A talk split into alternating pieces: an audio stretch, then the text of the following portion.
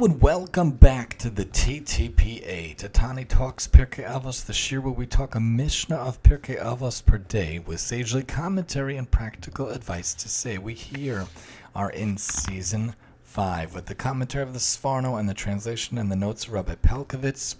We're about to do Paragimel Mishnatet, Chapter 3, Paragraph 9. I want to give a heads-up reminder, PCA, then God willing in a few weeks we're going to be taking that nice long winter hiatus, usually around 6 weeks or so, especially this year, God willing. And then we'll continue, God willing, with probably another brief hiatus in the springtime, and God willing making it to the end of the school year.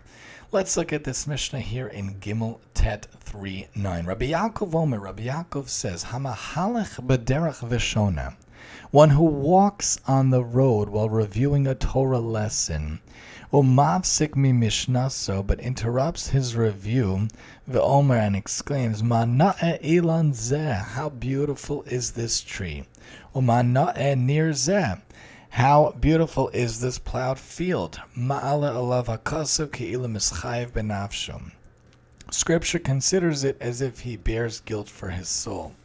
When you're learning, when you're studying, when you're reviewing Torah, you should be focused on the Torah itself. You should have a direct Zen vision on what you're learning, on what you're studying. Don't get distracted with the nature around you. Don't get distracted with noises or lights or things around you. Try to focus in on what you're studying. Try to focus in on what you're learning. Try to take heed and take mind to what you're learning about and what you're being involved with, so that you're not mischayev benafsho, God forbid, so you don't lose out on what you're studying, you lose out on what you're actually trying to gain. The Sfarno points out that this is something that needs work. We have to try to focus on, and the notes apply to this Mishnah and the next Mishnah also. Behold, one who interrupts his study of Torah diverts his attention to secular matters or to the world around him, and also here removes the words of Torah from his heart.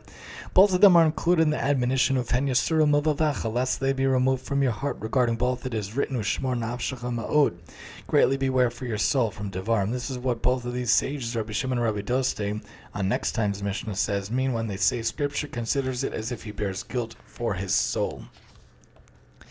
The notes point out, according to the Sfarno, Rabbi Yaakov's reference to one who walks on the road while reviewing a Torah lesson but interrupts his review is a metaphor for those who interrupt their Torah study in order to pursue secular studies. Torah is the way of life, the road we are meant to follow.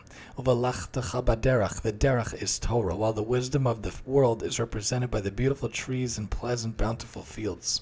The Sfarno explains why the expression "he bears guilt for his soul" is used by both Rabbi Yaakov and next time in Rabbi Dostai. This teaches that a person who interrupts his Torah studies in order to pursue secular knowledge is equivalent to one who lets his Torah fade from his memory, God forbid. Even though only Rabbi Dostai actually cites the verse from Deuteronomy, the Sfarno is of the opinion that Rabbi Yaakov bases his statement upon the same verse. For whether a person substitutes secular study for Torah study or neglects his Torah studies and consequently forgets what he has learned, the root of the sin is the same. Through his actions, he removes the word of God from his consciousness. Thus, even though the sin of abandoning one's Torah studies to pursue secular knowledge is a more active sin than allowing one's Torah knowledge to fade away, a person who commits either sin bears guilt for his soul to the same degree. Make sure to keep in mind the Torah, the studying, the learning you're trying to do. Don't get distracted by the things around you. Don't let it be lost from your mind, be lost from your essence, or be lost from your being.